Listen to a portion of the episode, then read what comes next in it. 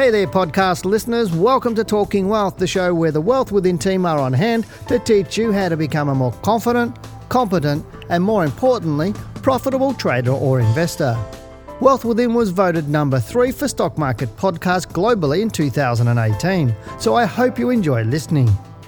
This episode is a recording of our live YouTube weekly stock market show. Every Tuesday night, Dale and Janine stream live on YouTube from 7 to 8 pm to answer your most burning questions, as well as analyse stock for our viewers. To watch the show, head over to wealthwithin.com.au and click on the Stock Market Show under the Learning Centre.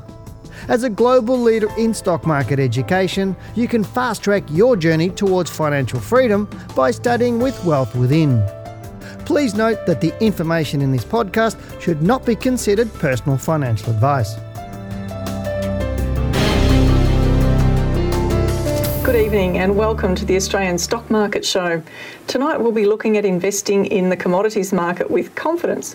We'll also be answering your questions, looking at stocks for you, along with giving you our view on the Australian market.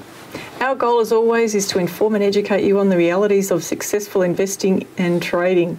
Hello, I'm Janine Cox, and joining me tonight is Dale Gillham, and we're Australia's most trusted stock market educators. Hey, How are you going? I'm tired again. Are you? I know every Monday night I go to bed thinking I'm going to sleep in, have a nice night's sleep, and every every Tuesday morning it's five o'clock. Maybe because I'm excited to be on the show. The kookaburras wake you up again. No kookaburras, no no no kookaburras, no kangaroos, no nothing. I just wake up. So, but anyway, but we'll get through tonight anyway. Hasn't it been interesting on the market? I know. That's what you were saying. It's coming down finally. Yeah, well, we're not sure yet. I mean, it was up today, but you know, it's it's it could be slowly tipping over. But it is interesting watching the market at the moment. It's interesting watching the US market. Interesting what, watching what technology stocks are doing and the technology sector in the market is. So yeah, interesting. But we had a good chat today with somebody. We had a gentleman, and I just want to wear. Oh, I'm this camera. up, Sorry. we had a really good chat today with a gentleman um, from. He's originally from the US, but uh, it's going to go up on our Flicks talking wealth segment. So the first part of it's going to be on Friday, and the second part I think is going to be early next week of it. We spent an hour chatting with this guy. Very, very interesting. Having a good chat with him around the markets, what's going on in the US market, what's going on with, you know, how brokers work, that sort of stuff. So uh, get onto Flicks on Friday and see our recording um, from that. But let's get into the show today and look at um, what we need to be doing. Now, remember, if you do have a burning question for us, record a 30 second video. Now, we haven't had one of those for a while, Janine, and I'm really upset. I'm missing them. Yeah. Get the video going and Come stick that in front of your face. But um, but do email a video, 30 seconds. Email it to info at wealthwithin.com.au. Now, if you're shy, we don't care. Uh, no, if you're shy, you can also send us your question as an email through to info at wealthwithin.com.au. Now, if tonight is your first time watching, thank you for joining us. We really appreciate you joining us on the show.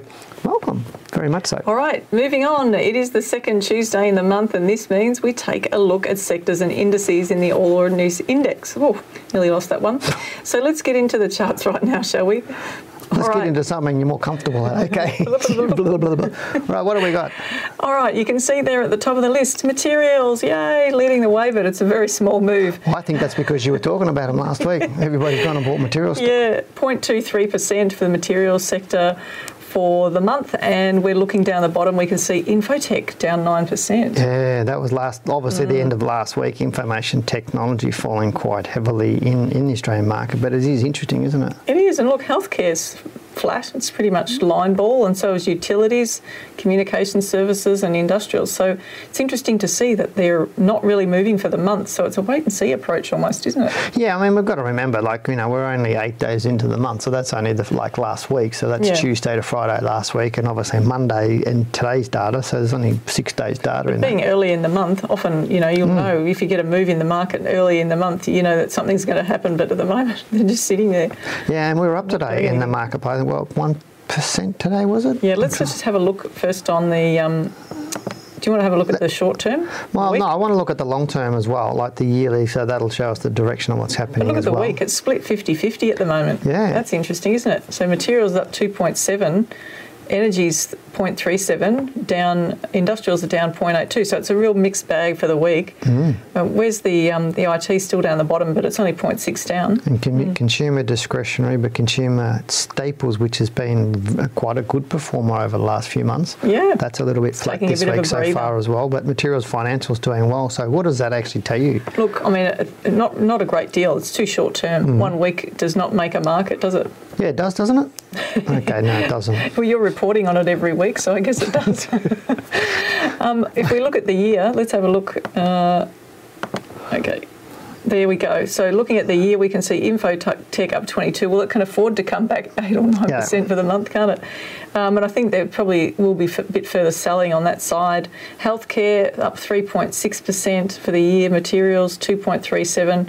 And then we've got down the bottom, look, the big hits there for energy. So these, if we look at the yearly moves, you know, based on those some of those um, previous recordings we've done, we've talked about how certain sectors might be down one year and the next year they're up Brilliantly.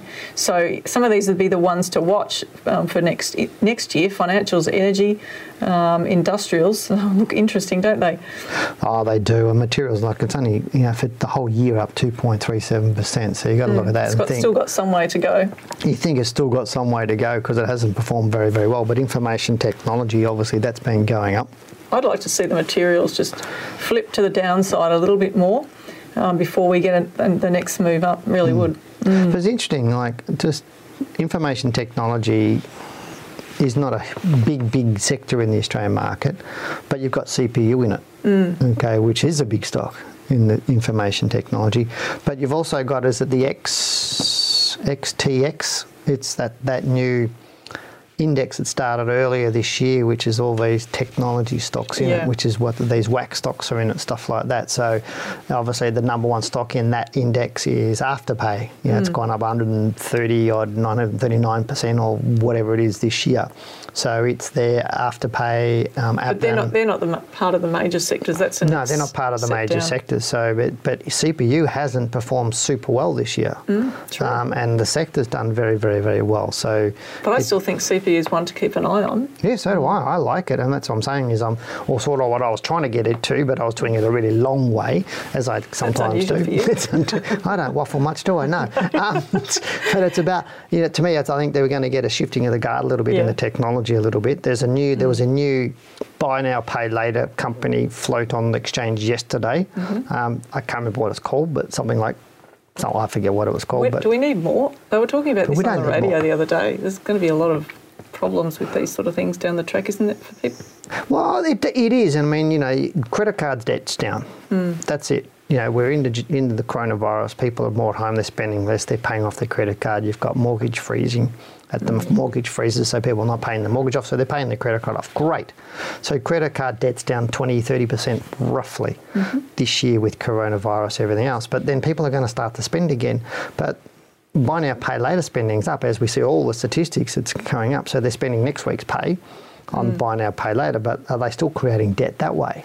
So whilst credit card debt may be down, Not a lot, that- though, you would think. It depends if they spread well, themselves I across don't know. I just think it's a different type of debt, but then there's more and more competition coming into that. But then you've got Visa and Mastercard; they're losing out Hmm. because people are using the buy now, pay later space. To, so what are they going to do? Actually, Amex had a really good thing because they've got the small um, companies that they were promoting. They've Mm-hmm. got this tool on their webs on their website. You can go and have a look at all these companies that you can help in your local area. Yeah, I thought that was great. That, that. That is initiative. good. so you, if you want to help some small businesses get um, get back on their feet or keep mm. going, that's one way to find them. Well, that's what I'll be doing anyway, you know, mm. especially right now. So with the sectors, that's a with the year. So what do we think? What sectors are going to be good in the next quarter? Look, I, in the next quarter, I, th- I still think materials are going to be down potentially with BHP and Rio, mm. but we could could see a, bit of a, a re because normally in a normal market we see a bounce down and then a move up. Yeah. You know, before it then comes down. So there still could that could be that scenario unfolding, but. As you know, short term, I'm more da- seeing more downside on materials and then waiting for the best opportunity to get into those. Yep. But I think um, things like consumer staples will continue to be steady over time, although we'll still see some downside if the US market and our market, which are, you know, flying in tune at the moment Yeah. come down, then they're going to do it together in the short term, even though eventually our market's likely to potentially split off from the US market. Okay. So, look, I mean, I like the ones that have been down for next year, Yeah, but in the last quarter, I'm still sticking with the, the basics, which are consumer staples, materials. Um, financials, as you know, I'm not um, keen on. I, I would look at some industrials, but I'd be looking at select stocks in, in certain sectors, not necessarily saying I want that stocks in that sector. You just Be have to be very selective, yeah. choosy. yeah. Okay, fantastic. Mm. All right, well, let's be before we get into our first question tonight. I was about to go into our first question, so I better slow down a bit. Um, I really do want to share with you a quote from my favourite author. It's a gentleman called Og Mandino who said. Take the attitude of a student, never never be too big to ask questions, never know too much to learn something new. And I think that I, I saw that today, and I went, I got to put that in the in the script for tonight because I thought that's great because a lot of people watching this. I mean, we get thousands of people watching this video, and yet we don't get thousands of questions. But there are thousands of people out there with questions that are not asking them. So is it silly not to ask it, or just silly to ask it? I think it's just human nature because when I was Mm. at uni, I can remember people not putting up their hand and asking a question, and I'd sit there and they'd sometimes sit next to me and ask me a question, and of course I'd be the bunny that would put their hand up Yeah, you put your hand up and ask. because I couldn't stand a question going unanswered. I just there's just something in me. So Mm. I know. um, I, I know if you're out there and you do have a question, Please ask. ask away. We're happy to receive your questions. All right, so first question is um, uh, sorry, if you have a question, just remember to stick it through to us. Um, Stick it in- stick us? it through. That's not very nice, is it? No, please. Um, but if you do have an email, remember provide some little bit of detail. Don't just say just BHP or what do you think of BHP. So we do want some detail, Sure, but we two don't want. sentences, three sentences, maybe. Yeah, we don't want war and peace. We just want some explanation about why you want us to look at a stock. But outside of that, a few short paragraphs will actually do. Now, our first email question, we're getting to you, Kevin. It's you. Drum roll, bang, bang. Um, hi, Dale and Janine. I have, I have been following your show since March this year and also finished reading your book, Accelerate Your Wealth. So far, I've bought two stocks, Macquarie and AFI, uh, which have both been up by a total of 18%. I'm planning for a long term investment and building my portfolios around rules that you are teaching. Um, I'm considering to buy CPU or and CSL for my next stocks. Uh, they have both been trending sideways in the past couple of months, same as a lot of other stocks, but you have been, well, that you have been looking at, but I think they have good potentials to rise up again. What are your thoughts on these stocks? Thanks again for your time, Kevin. Good question, Kevin. I like the stocks you chooses. I do too, and I think we've covered CSL recently, so Mm. That's one we've done. So I'm glad someone mentioned CPU. Interesting share. Notice Mm. how last week it actually fell down heavily. We've got a chart there showing you. Um, left hand's monthly chart, so we always, for the new people, we always put the left, the big picture view so we can see what's happening from a bird's eye view, and then looking at the weekly chart to see where the stock's going in direction and trend. We can see here that last week it actually closed right down, um, around to about what is it, twelve seventy five or thereabouts out of that sideways move. So it's actually broken that sideways move. You could say it if it moves up from here and continues sideways, then obviously you'll know that it hasn't finished that move. But in the short term, there's a potential for it to fall away. So um, if we just have a quick look at the daily, so we can get a more It was up today. short term picture. Yeah, so it's actually falling down and then moving up for one or two days and then falling down for a couple of days and moving up again for so far one day. So it'll be interesting to see if that pattern follows because that's real weakness if that pattern. Yeah, but of- I was one expecting this to come down a little bit anyway. Same with me, yeah, I'm glad just it is. for a few weeks. I mean, two to two, three, four weeks max. Yeah. That's sort of what I was thinking because I do like the stock like you. I think it looks good. Looks, Um, it looks like someone's ramped it. Like if you look at that bar Yeah. there on the Friday, someone's really ramped that, and it's just ended almost at the same price as this uh, day Hmm. here, Wednesday the 10th. And then because it fell away and was closing low, it just looked like it had to drop out of that move. Hmm. And I'd say because there's a gap here, we're going to see it come down potentially to around that 1160 mark. Worst case scenario is it falls back to 1040, 1020. That would be the worst You'd case. think if it'd you- be doing well now. Now there's that much extra trading going on at the moment. Mm. Yeah. So and it's obviously a registrar, so you think you'd be making more money, but hey, it's going to move like with the, stock. market if the market comes back. But good choices from Mm. Kevin. Well done. Yeah, good, good one. Um, good one to keep an eye on. So the Got next it, one yeah. we've got is Mahmood. Hi, Dale and Janine. I hope you're doing well. I'm planning to buy SAR, and I was waiting for the share to come down to the level of 485 on the trend Line with a stop loss at 449. The company revenue on profit is consistent with high growth every year. I appreciate your opinion on the stock. Many thanks, or many thanks in advance, Mahmood. Thanks, Mahmood. Really We tight stop loss question. though. That's a Yeah. really tight stop loss. I'm not sure why you've got that one, but anyway. Well, see, looking at it now, it actually Mm-hmm. looks like it's, um, you know, on its way down, doesn't it? It's, it's Well, a where's the trend move. line? Yeah, I don't know. I'm just having a look here. Um, yeah, there is, there, or potentially depends on how far away that low is from the line, but you might be able to get something up there. I, you know, Yeah, but there's still no reason to buy it at the moment. I just like, yeah, I'm not sure why he's got his stop loss where he is, or his potential buy, because uh, right now it looks like it's bearish to me. What do you think? Yeah, it looks pretty, you know, it does look bearish, but there's a gap here on the weekly chart. So I think it's coming back to fill that. And once Hmm. it fills that, then in theory it should actually have some, have a breathe, bit of breathing space. Well, he was potentially looking around 460. 485. 485. 485. So there's a chance that it will come back to that anyway Hmm. um, as part of the current move down. It might trade up for a couple of weeks before doing it, Hmm. potentially. It depends on the rest of the market and, and what this um, sector ends up doing. So, yeah, but it has been so strong. It's had, you know, four, four months up. You'd expect with one strong month down like that, it could go down for another month. So, Yeah, Yep. yeah, not a bit too early, I think, Mahmood. What do you? yeah, my- look, I'd be waiting for this for a while. But if he's talking about Hmm. a trend line um, up there underneath those lows, then it's possible that um, the stock, if you can get one under there, and I that's not a reason to buy it. no reason to buy it when the stock's on its low. You've Hmm. got to wait till it actually starts moving back up again, and then you get some momentum behind it. And then you'd need to wait for a good set of rules to trigger before you look at purchasing it. Ah, good advice from a Mahmood. So let's go to our next question. Um, we have it's from Chris. Hi, Chris. Um, hi, guys. I really enjoy your show. Haven't missed an episode since I started watching early this year, and I'm halfway through your second book. And Sorry, just starting to feel some confidence in my analysis. Well, that's nice to hear. Um, I'm watching Newcrest Mining and feel there's a solid trend line there. On the daily chart, there seems to be support line at around $27, but on the weekly chart, there's a much more distinct support at $21. I'd appreciate some feedback on this and a guide to what I'm looking for in a solid buy signal. Um, good question, isn't it? But Now, I gave you that on purpose because it's all about trend lines. no, there's no trend line there. Now, on the weekly, um, Mm-hmm. I don't know if you can get one up there. You may be able to get one up underneath those lows. Um, you Yeah, just have looking, to check. he's looking to buy. but he was looking on the daily chart for a trend line. That's why I gave it to you. Oh, well, don't do trend lines on daily charts. Don't, don't, don't. It's. You can't. You, it, you know. You. How do you, I say it and be nice? No, no. um, Well, it's it's about.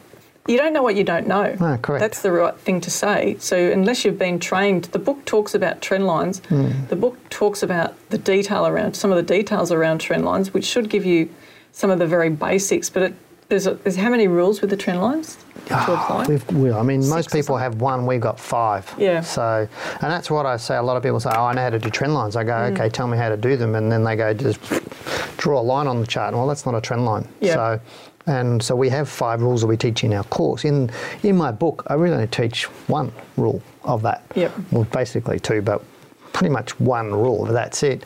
Um, but I don't teach them on daily charts because this is what a lot of people do. They they learn about a technique and then they apply it to a That's because they're doing it on the internet on the daily charts. Yeah, correct. A lot of But- people have got it wrong. In But it's the, it's the right rule for the right context. Mm. And that's the thing is, so if you want to trade short term, you need a lot more tools and strategies that are much more sensitive and much more volatile or sensitive to the movements in the market. If you're trading more medium term, you need less sensitive rules because and imagine tools. using a trend line on a daily chart, you'd be whipped in and out all It'd over be, the it's, place. it's well, it'd be next to useless to Yeah. you. It's pretty much next to useless to you. Daily charts are really just for short-term traders. They really are just for short-term traders, and it's something you need to get out of your head. Is that more people that use daily charts actually have a lot more inde- indecisiveness in their trading, a lot more hit and miss. But that's what they push because. You go to the brokers' websites, and that's all you see is daily charts all the time, and they do that so they can get you to trade more, so they make more money. So please stay off daily charts. but even if they're short-term trading, they still should be looking at these charts. they should be looking at the mm. monthly first foremost. Yeah. Because if I said to you, what's the most important chart? What would you say? monthly. Yeah. Mm. So that's what you should be looking at, and then bring it down to the weekly, and then look at that. But look, what is your thoughts on the stock? It's going down in my book. Look, at the moment it's going down. I still like it, but it needs Hmm. to get back above around that $35, $36 mark and start heading up before I'd even consider it. Okay. Yep. Cool. Well, the next question. Oh, it's the next you. It's you're the next I'm question, next. not me. I've stolen it. Okay, I was we going have to an anyway. email. He was going to steal it from me. You're very. You, you stopped yourself though. I did How did you because do I'm a? I'm a gentleman. Is that right? Mm-hmm. Thank you. Um, we have an email from Brian. Hi Janine, can you please do Harvey Norman instead of QBE? Because Brian, Brian did send me an email first of all, and he listed three stocks with all the info there. Oh, did he? Um, I noticed it also had a gap down on the daily chart on the 4th of the 9th, 20, and looks like it might be hitting resistance at around 450. Um, analysts have raised a profit target. Oh, that's good of them. 540, and is bullish and are bullish on growth prospects. Morningstar's forecast um, down 20% um, for 2021 and about 4% for 2022. I'm interested to see if you uh, suggest whether you ignore daily down gaps or if this is a significant bear signal. Thanks in advance. Kind regards, Brian. Interesting question there. Anything on So- a daily chart's not significant, is it? Yeah. In my book, but Yep. anyway. So what we've got there is Harvey Norman. Now, Mm-hmm. from a big picture perspective, there's a potential that to think that there's a long-term low in here. Correct. Okay, so this March 2020 might actually signal a long-term and a turnaround Mm-hmm. for Harvey Norman and the woes of Harvey Norman. Does that mean more people are buying online? Ah, well, they are. I mean, the Buying more statistics are stuff? more people are buying online. Yeah, I spoke to a lady at Bunnings um, on the phone the other day, and Mm-hmm. she was telling me that you, when you actually um, buy something online from Bunnings, you, there's a few days or potentially a couple of days wait before you can actually go and pick it up. She said they've been going gangbusters. People are doing their gardening and all sorts of things there. So Well, you got time. I mean, I don't have time to do the gardening, but a lot of people Mm. do because if they're working from home, they're fine. But I mean, online retail in the US was up 44% since COVID. Yeah, but what is overall retail down? online retail, but Yeah. overall retail is down, but Mm. online is up.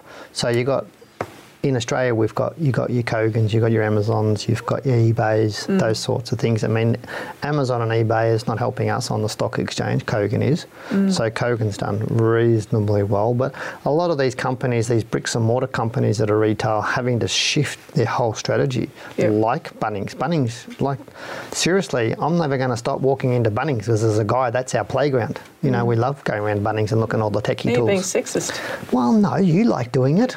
I know you like doing it. You love going to Bunnings and pulling out all the tools. So don't don't don't fool me. You, Janine loves a good hammer and a good bang nail thing and drill and all that sort of stuff. You're a tech head. You really are. Oh But right now, Harvey Norman, it, it's been doing really well, hasn't it? I think it looks good. Fantastic. All right. Harvey Norman monthly chart we're saying is Hmm? mm, at this stage potentially long term bullish, but we need to see it pull back in the, Yeah. Hmm. on the monthly chart and then make a move up. In the shorter term, we think that it's extended. And so that sort of fits with the monthly chart thinking that it could actually come back. And there is a lot of resistance across there. You Yeah. see around that 440, 460.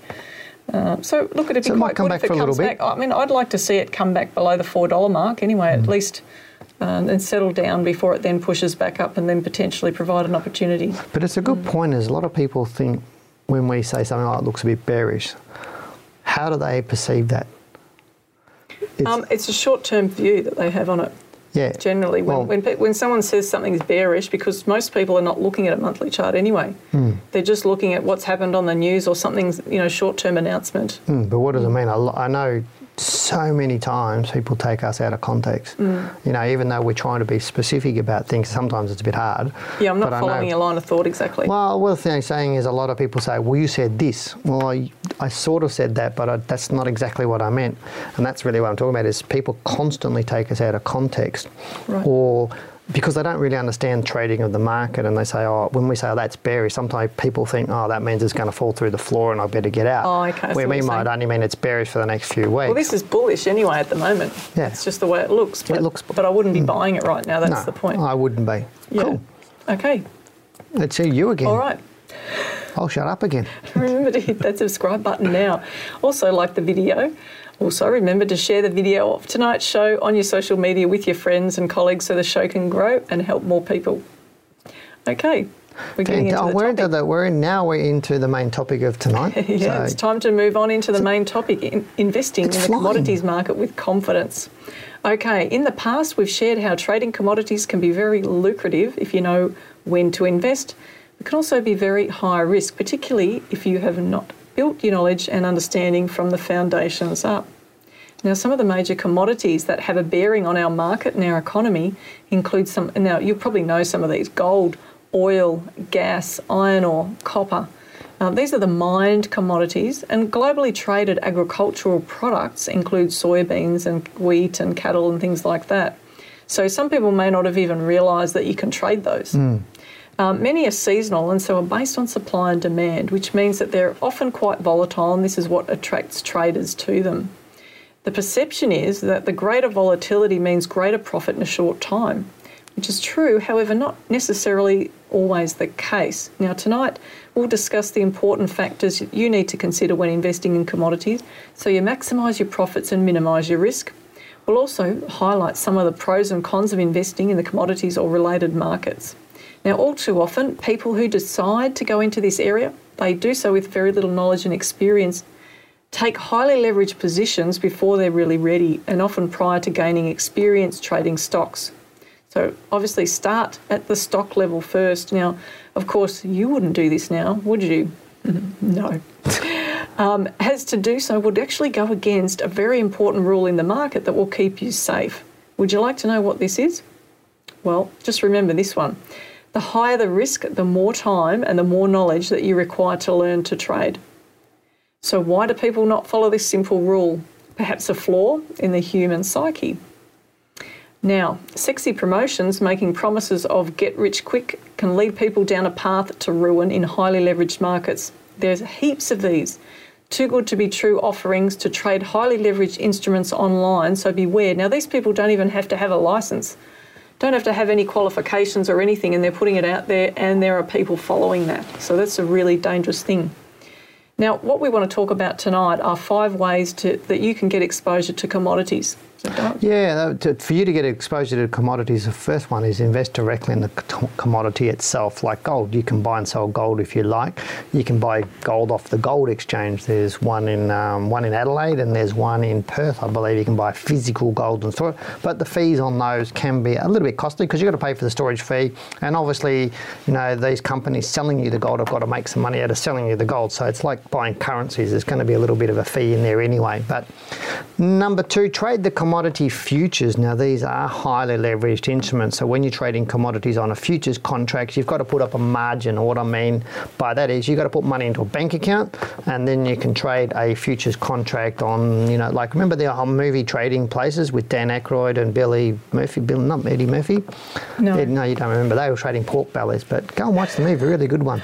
Uh, the next one is you can trade CFDs or contracts for difference because there's CFDs on, um, on commodities as well. But again, these are also very, very highly leveraged. You can be leveraged out 1 to 100, means for $1, you can have exposure to 100 dollars. Now, I know ASIC's putting a stop to a lot of this at the moment in a futures market. They're going to pull down the leveraging given what's happened during COVID and obviously what happened during the GFC. So there's new rules going around that leveraging. So just check with the provider if you are looking to do that as well. Number four is invest directly in the companies that mine or produce them. So we'll talk a little bit about that as well. But you can buy directly into that company and buy the stock there, or you can select an ETF with exposure to commodities, which is a real simple way to get exposure to uh, a commodity or broad section of commodities as well. So, which is good. You got any others you want? Or is that I right? think that's that's it. I mean, options is another thing that people oh, yeah. could use to get exposure to it, but I just decided to leave that one out for now because I think we've got enough yeah, it's in more there. complex. Mm. Yeah. Now, um, you could choose to trade commodities without. Um, no, if you choose to trade commodities without learning to trade stocks first and you stack the odds against your favour, what you want to, to do is increase your probability of success, not reduce it. Mm-hmm. And most importantly, if you can determine the safer times to invest in commodities, then you can make a lot of money. So that's the, the goal here. Yeah, it is. The, it is really the goal, and that's it's it's really important to understand. And often people say when I say to people, "Why do you want to trade futures or commodities or CFDs?" and they go, "Oh, because I can make a lot of money." And I go, "Well, how much money do you want to make?"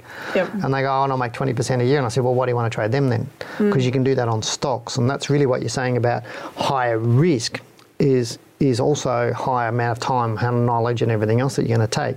but you can get the returns you want on stocks as Well, well. CFDs are actually a way you can use leverage, but you're not actually leveraging as much potentially. Hmm. No, you're and not. you can change it. So it's that is another way, but you still need to understand. I mean, you can Hmm. go down to a small, really small parcel in CFDs, which is a good way Yeah. for people to gradually move from stocks, starting off small in stocks, building up in stocks, and then Hmm. moving to potentially, if you just choose to go that way, to CFDs, and then building up slowly once you've had the knowledge Yeah, and it's a little training bit more complex area. trading futures. When you're actually trading Oh, futures, yeah. Mm-hmm. kind of a lot more complex than just trading a stock. So just be careful. But so let's take a look at a couple of commodities. But before we do it, a rule of thumb is no matter what you trade is or what what area you're trading or what commodity or what stock you're trading, you always always must know direction first.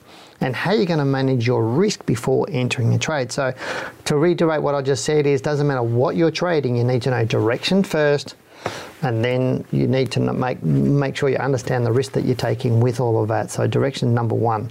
But some considerations when when we're weighing up when where to get exposure from commodities. Yeah. So we have futures. Mm-hmm. Um, look, Or do you let's just look have a at the look other at some of the commodities. I'm, Um, I'm running ahead, am I? No, that's fine. Oh, But let's just have a quick look. So I just thought perhaps Oh, we could talk to them about that first and discuss it. Um, so on the screen there, we've got um, corn. Okay. Right now, some people probably don't even know that you can trade these things. No, they don't. So here is now these are these are actually we had some guys come through our training who had done. Uh, the diploma course, and they the reason they did that is because they were farmers. Yeah, we've had several, lots Yeah. and lots of farmers. So the whole idea, there were some sheep farmers, there were some grain farmers, and the whole idea for them was so that they could Yeah. actually um, create insurance, if you like, almost. We've had dairy farmers. by we've had hedging all sorts of- themselves Mm. against um, things going wrong with their their their crop or something happening, and, and to just lock in a price. That's Mm. what they're aiming to do. And so um, they were actually trading wheat. These two guys that came along a while ago. Oh, the ones you're talking about, yeah. yeah, and there and there was a gentleman who was actually um, doing this with um, livestock as Yep. well. So here we've the first one we've got is corn. Now the interesting thing that you'll notice about these is they look like they could be bottoming out. Now it hasn't actually been confirmed yet, but it just looks um, like a lot of these. Um, markets are actually coming off lows, so But you can see how volatile they are. extremely volatile they are, yeah.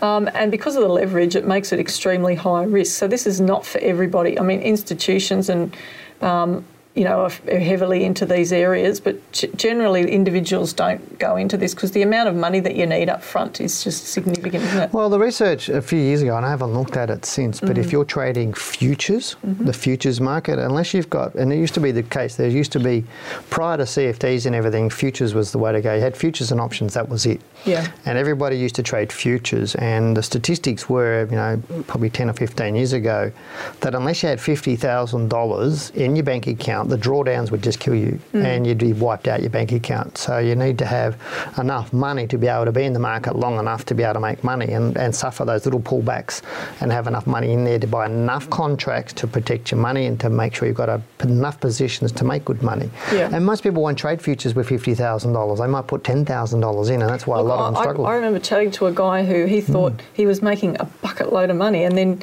he put a mil- one hmm. night he actually did because his ego got to him. And this is the problem with people, even people who are experienced in the market. Hmm. His ego got the better of him, and he went and put this trade on, and it was a million dollar trade. Hmm. Now he lost the lot in it. So you know, it's just it's really quite concerning, isn't it, for some people if they're not Okay. doing the right thing. So let's look, move on. that one's cotton. Now we've got coffee as well, of all things. Um, you can see, and these are the ones that are tr- these are US Yeah, um, commodities, right? Because this is where the bigger area of the market is. So feeder cattle, believe it or not. Hmm. There's another one. Um, looks like it's come off the bottom. Uh, then we've got live cattle, another one, um, come off the bottom. Now, w- when we go further, f- um, I'll move ahead of this. So then we'll go into lean hogs. Can you believe that? Lean hogs. Yep. Move forward. I want to see the pork bellies. You want to see the fat pigs, don't you? Um, soybeans now coming off the bottom of the low potentially as well. Soybeans is another big one that gets. But why? But why are they so volatile? very cyclical. Look, it's because of the, the seasonality of them. Hmm. That's that's part of the reasoning behind it. Hmm. But it, you know what? It doesn't matter what it is. Any, any stock or market unfolds in patterns. Now we teach this when you go through our course. We teach a number of patterns because you need to know price, pattern, and time. The diploma hmm. covers price and pattern. Okay, now it's the got time in it. yeah, but it's, it's got time. But the advanced course covers everything in a much more detailed level. The the the advanced course covers the pattern that can tell you. When I'm looking at this chart, it tells me that it's potentially finished at bottom there, um, and roughly where it's going to go. Now you and I can do a forecast just by looking at the chart without Correct. having any analysis on it, simply hmm. because of the, the strategies that we teach. Hmm. And the timing part of it just adds that additional layer that tells you when it's going to turn. Hmm. So that's the interesting thing there. So that's soybeans. Now let's move into there's sugar as well, um, wheat, as I mentioned before. Now, oil, isn't this amazing? That was that contract that went to minus $40. So Oh, you can yeah, see yeah. how The light sweet crude. the interesting thing here is that what would happen if you, you know, you had a contract in oil and, and you had to take delivery of it. You had to take delivery away. You'd have a ship throwing up in your bathtub. Yep. Here's your oil, sir. Um, but anyway, we need to move on, Janine, otherwise we won't get finished. Okay, so look, there's there's some of the commodities there that we were looking Yeah. at. Um, gold futures, that's an interesting one. So gold's the one that everybody's that's been less on. volatile. So that's less volatile than a lot of the other gold ones. Gold and silver, much better. Yeah, yeah, uh, better from that point of view. Hmm. Um, so there's copper. Interesting because this is all about the economy, really. Hmm. Um, you know, if copper doesn't go up, what does it say for the, for Says the the economy's pretty bad 'cause construction we need copper yeah, for a lot of exactly. stuff. So, look, um, these are highly leveraged markets, obviously, that, that um, Hmm. you're going into when you're looking at futures markets and when you're going into commodities. So there are ways to get exposure to these areas rather than going into the futures market, Hmm. as Dale was saying before. Obviously, there are potential for greater rewards, but so this is you were talking about futures before. Hmm. So, what's your advice in terms of um, you know whether people should even because you said uh, someone wanted to make twenty percent, so why even bother looking at it? But some people just trade it because they can, don't they? Yeah, but there's, there's why do you trade? Hmm. And some people, it's they trade obviously to create income. Yep. Some people just want to grow their portfolio, so that's another thing. But some people just want to trade for the challenge and fun. They don't really care about whether they're making the money. So, So these you're not sort going of to be markets. trading futures if that's your thinking. well, no, they you? could because it's they, they're wanting that buzz, that, that sort of gambling buzz, if I can explain it that way. It's that little Yeah. feeling of, oh, well, I got that one right and I made a bit of money. But again, if you're not trading stocks properly Mm. and you're not consistent there, then you're going to struggle with the FX market, you're going to struggle with CFDs, you're going to struggle with futures, you're going to struggle with options, you're going to struggle with a lot of them. Mm. You need to be looking at the underlying or that physical stock first. But it's also the damage to the psychology Hmm. if you go into that end of the market and you get it wrong. Um, that's Hmm. really going to. It's not just the loss of the money; it's the ongoing in, impact on your psychology that. Because trading's eighty Hmm. percent psychology, twenty percent technical, so it can kill your trading without you thinking. Huge rewards, though, huge rewards, but a lot of great Hmm. so, risk. so can we move on a little bit then? Um, Yeah, you were, you Well, saying. basically, with futures, you've got to have multiple contracts, and so Mm. you're getting into really large positions, and that's why I'm saying you really do need a lot of money to get into And it. that but buffer. you know the examples, but um, you know your contracts. But like we sort of mentioned, you've got to take delivery of the product. If you're with the contract on the futures contract on the end date of it, you have to take. Well, some of them you have to take delivery of the physical. Where it could be oil or wheat or whatever else, and you don't want a pile of wheat ending up in your driveway. Um, but you also have to roll contracts into the futures because the contracts have certain dates. So there's, it gets a lot more complex. The futures market. I'm not talking about FX as much. I'm talking about commodities trading here. Um, but you do need a high level of skill and experience. You also need to consider the costs of trading that because it can be a bit of a blowout as well. So Yeah, and the next one is CFDs we were talking about before, contracts for difference. And this is an area where I think it's much better for people to look at because it's like a natural extension from trading the stock. And if you go into CFDs, you want to be trading direct market access. Now, the, a lot of the providers of CFDs had their heads pulled in um, post the GFC because what was happening is that uh, even some of the brokers were actually defaulting to over-the-counter Yeah. trading in in in CFDs, which actually gives them an advantage. Which, if you're trading direct market access, you're not actually betting against the the person who's putting creating that market. Whereas the over-the-counter ones, they they're creating that market. The direct market access means that. It's direct to market, so it's actually replicating the price of the underlying. So a CFD or contract for difference, as Dale mentioned before, is literally just taking a contract over the the underlying. Um, so, for example, if I took a CFD on BHP, um, I can put a small margin down for, to get much more exposure. Mm. But mm. it's horses for courses because in the before the GFC hit. Um, people got stung severely by um, the leverage and lost a lot of money. They always do. Because it's higher risk. CFDs is definitely higher risk, right? So it's a progression to get to that point. Now, we teach people if someone comes to us and they say, Look, I want to learn to trade CFDs and get into leverage, we're going to channel you towards trading stocks first and doing the diploma course. And that's because you need to run, you know, walk before you can run or crawl before you can run. Mm. Um, now, you can use these to hedge.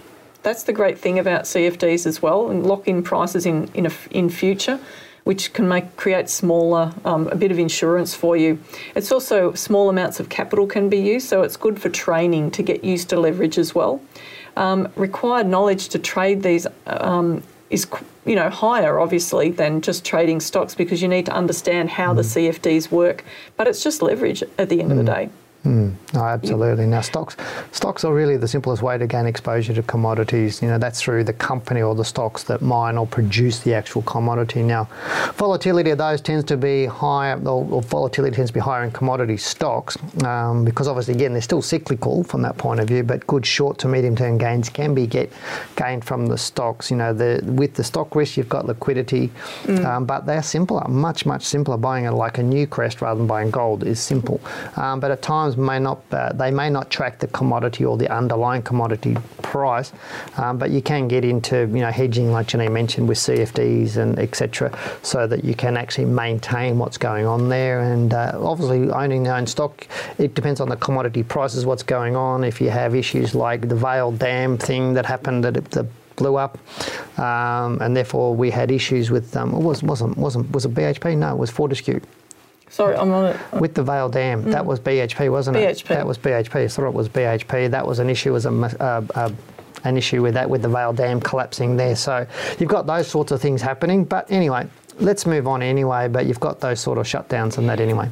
Yeah, now let's look at a couple of stocks and in relation to commodities. So we want to have a look at gold futures and we're going to overlay the um, a couple of the gold miners just to see how they compare mm. to the gold gold price. So um, this is this is actually um, GC2 spot. So this is the gold futures. You can see on the left hand side there. Yep. Um, that I've got the um, the gold futures chart, which is the bar chart, and overlaid over the top of that, I've got Newcrest Mining. So we can see there the, the difference between what's happening on the futures market and what's doesn't happening with track, Newcrest. Does it? doesn't always track, and it can be actually be more volatile on the stocks sometimes mm. because of things like um, issues with the mines, potentially um, issues with their hedging, even. Now, I've put um, that's um, Newcrest, and I've also put Evolution on there. That's you can see that Newcrest and Evolution have tracked reasonably well together at times, mm. they do.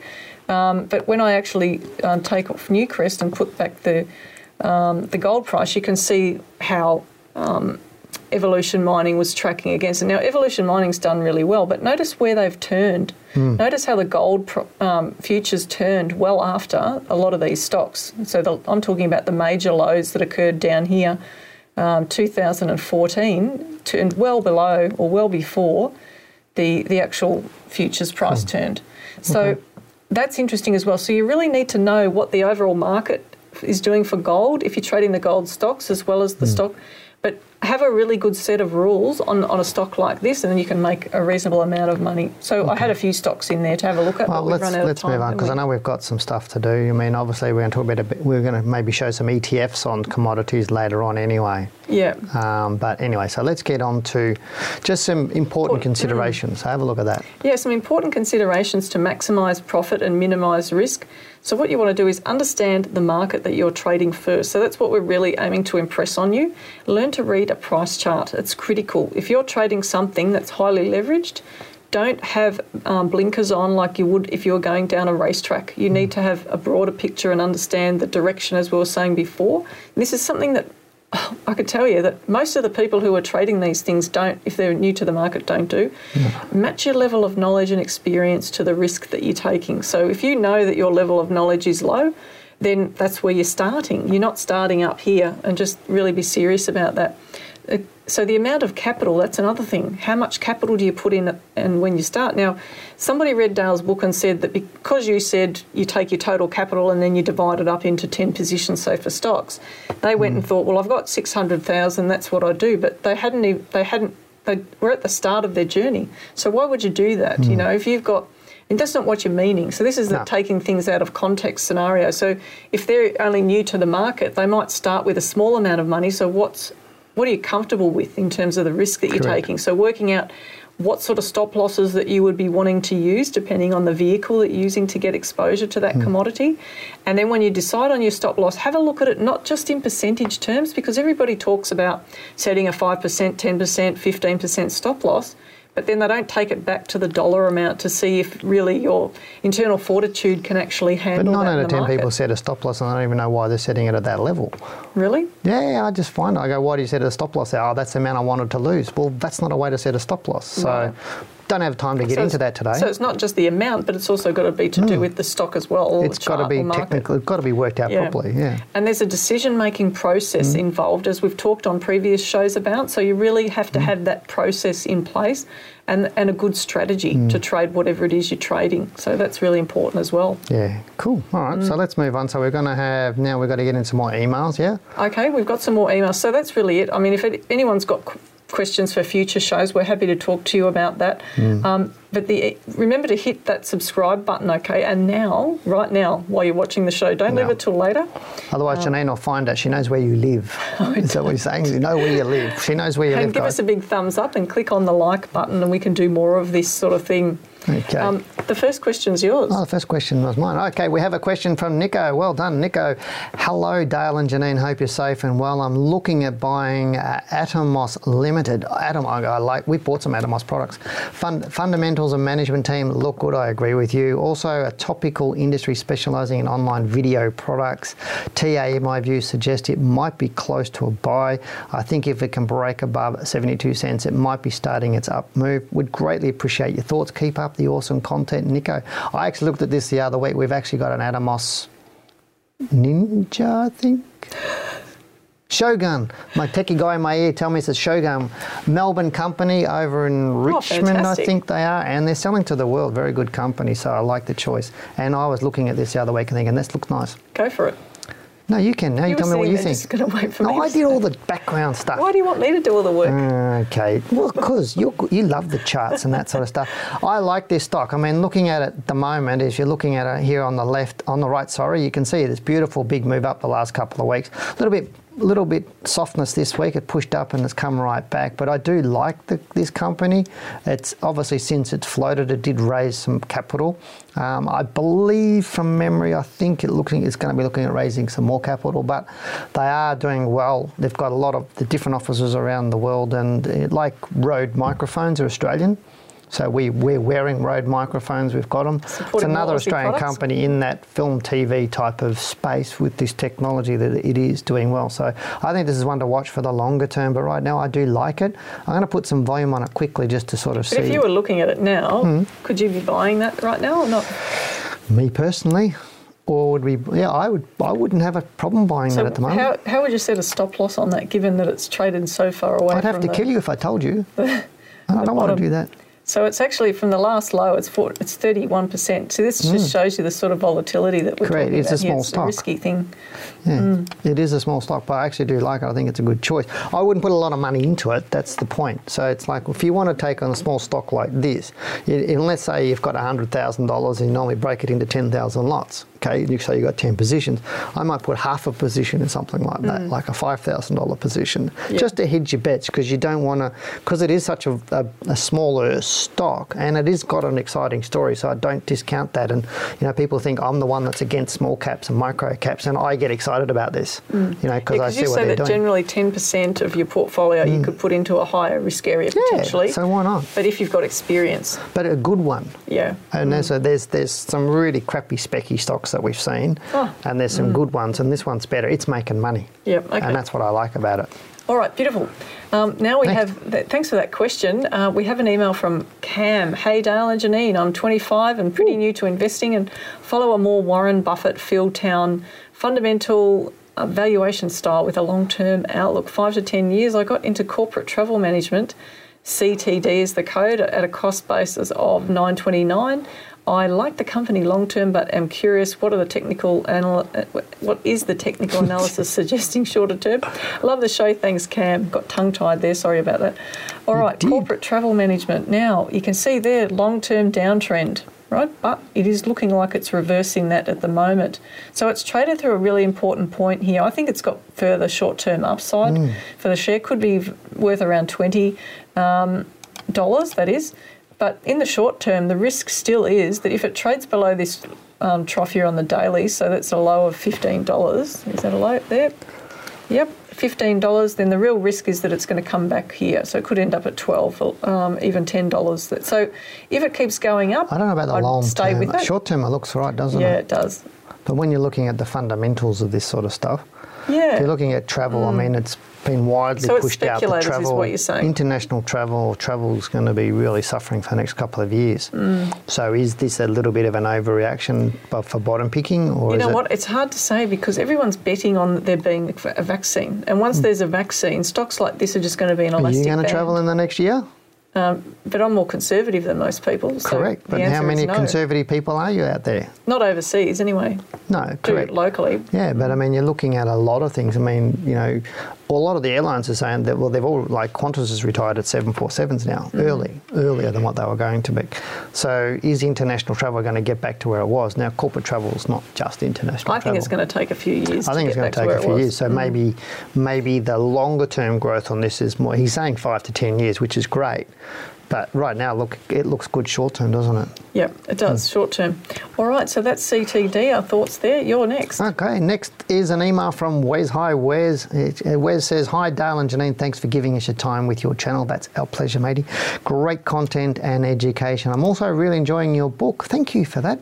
Um, can you please give me your take on FZO? I bought 200,000 at 0.55 or 55 cents. I've never heard of FZO, have you? I've never heard No, of it. two hundred thousand shares. 200,000 and 55 Is that what cents. The weekly chart has been bearish over the last three weeks. Do you see this trend continuing? I'm very coming very close to cutting my losses, but I'm hoping it's just a healthy pullback before taking off again. Wes. Interesting. All right, now I just flipped to the. Um, this is the weekly chart, obviously, but I just put some Hmm. volume on there for you ahead of time. I thought you'd like to talk about that.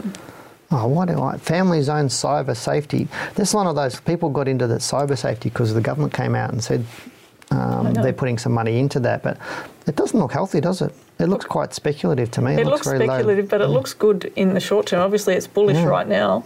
Um, it hasn't confirmed on the monthly whether it's going to keep going up, but on the weekly, it's pulled back for a, a couple of weeks. So, you know, you'd have to be careful with this one, obviously. Hmm. So he's obviously term. bought it somewhere in here. He's bought it at 55, so it'd be somewhere in that week there a couple of weeks ago. So it remains to be seen. And that's a reasonable move down here from roughly around that sort of 54 to where it is now. That's 14%. It was down 20%.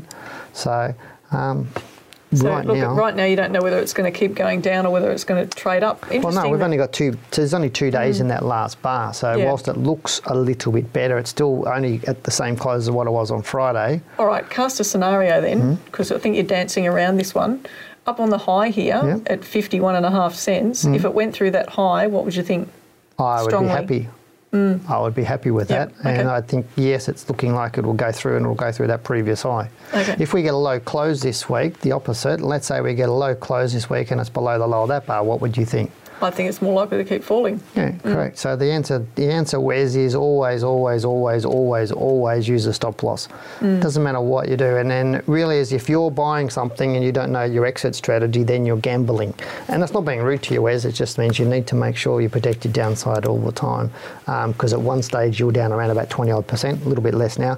Hopefully it closes high for you at the end of the week and then it takes off and it does the positive move for you. But if not, make sure you protect that downside and, and that will make you sleep at night or allow you to sleep better at night. And have some rules. Yeah, have some rules around it. Okay, the next question we have is from Darren. Hi, Dale and Janine. Going on last week's show, you talked about uh, mining stocks and which one would possibly be one, of, one to watch or invest. And you didn't mention Min. We can't mention them all. Can't mention them we all. We mentioned the top. I think we mentioned the 40 or something of We the, mentioned a lot. uh, yeah, I bought this stock back in February this year, and it is currently up about 60 to 70 percent from my purchase price. I'm wondering what your thoughts might be regards Well. Darren. Thanks, Darren. I've got this one. It's do, done extremely well. It looks great. Mm. Um, there's a gap down here on the chart. I don't think it's too concerning right now, given Mm. where it's trading. But I'd expect that there's a potential for this stock to come back in the short Yeah. term, at least. It looks like it's probably run its race anyway in the short term. But you know, you just want to make sure you had some good rules on it because trying to mm. get a trend line under there is almost impossible until it comes back a fair way. It may need to come back.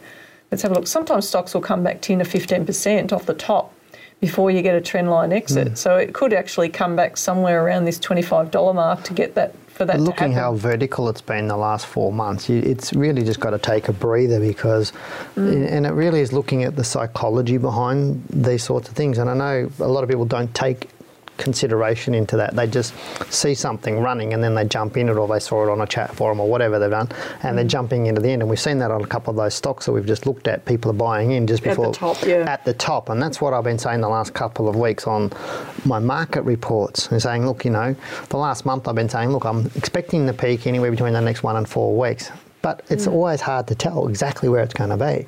And that's where I was saying, people are saying to me, well, you're saying it was going to peak out, but it hasn't yet. Well, so it's close. it's close. So that, but, I, but what I'm saying is, you don't want to be buying here just for it to go to here and then come down to here again, and then they're going, oh man, now I'm in 20% loss or 10% loss or whatever it is, like some of the people that we've seen tonight. Yeah. So where is this now? I wouldn't be getting into it right I mean, now. look, I mean, I, we're not obviously giving you personal financial advice No. as to when to sell it. You have to make that call yourself, and I, I don't think you'd be asking us to make the call for you hmm. anyway. However, you know, I'd be looking to take part of a position if I got an exit on that, because there's potential that it could pull back and then run Hmm. But the steepest rise is just before it falls over. And this is what that's done. It's been running really hard. And Yeah. what people have been looking at it for the last couple of months is they're saying, well, it was this price Mm. two months ago. Now it's at this price. Now I'm not going to buy into it.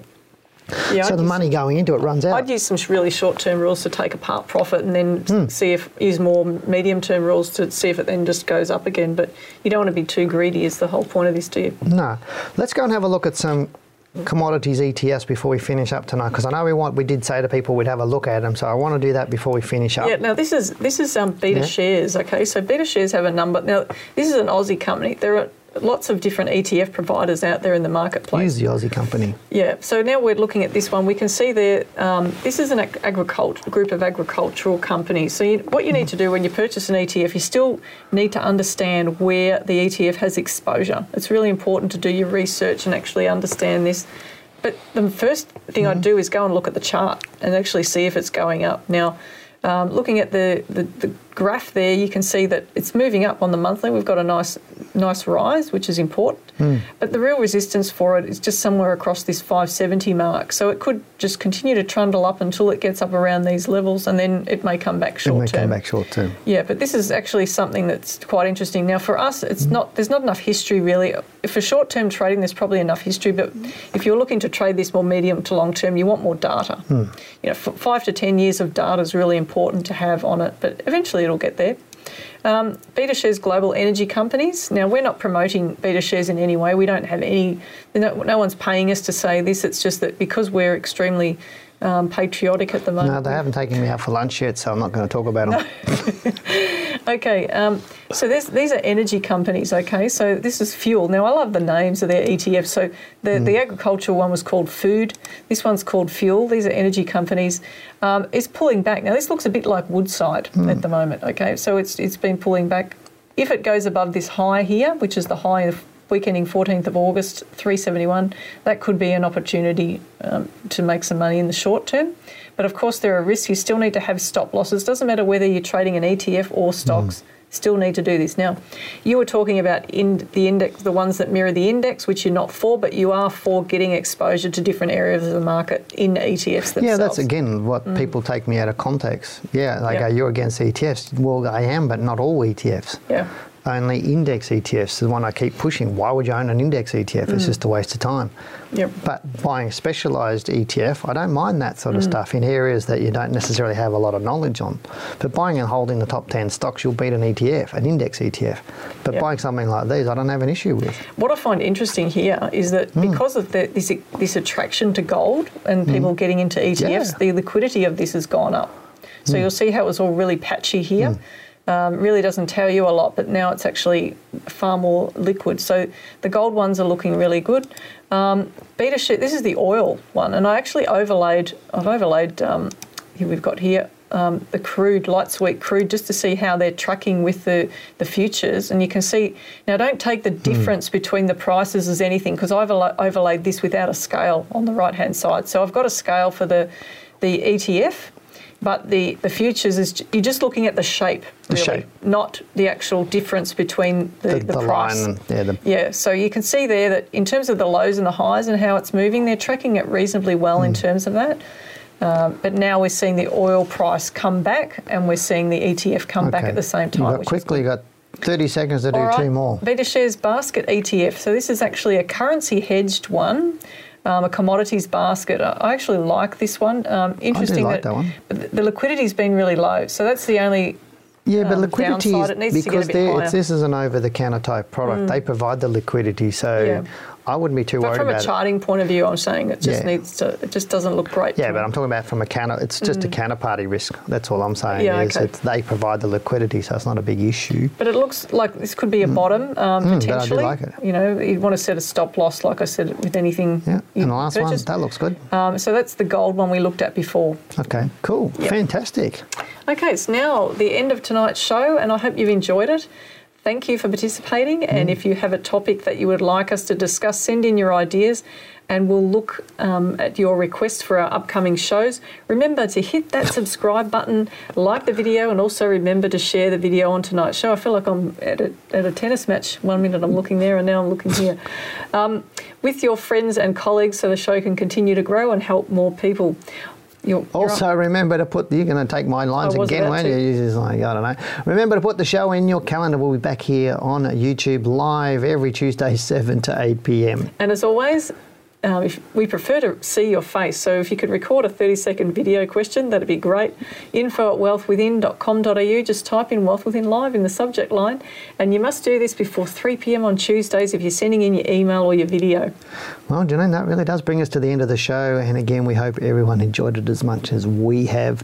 Also, thank you for joining us, and we hope to see you again next week. For now, goodbye, good luck, and good trading. Bye for now. Stay safe, everyone. Thanks for listening. This podcast is brought to you by Wealth Within, a global leader in stock market education. For more information on our courses or to listen to more Talking Wealth podcasts, head over to wealthwithin.com.au and click on the Talking Wealth podcast under the Learning Centre.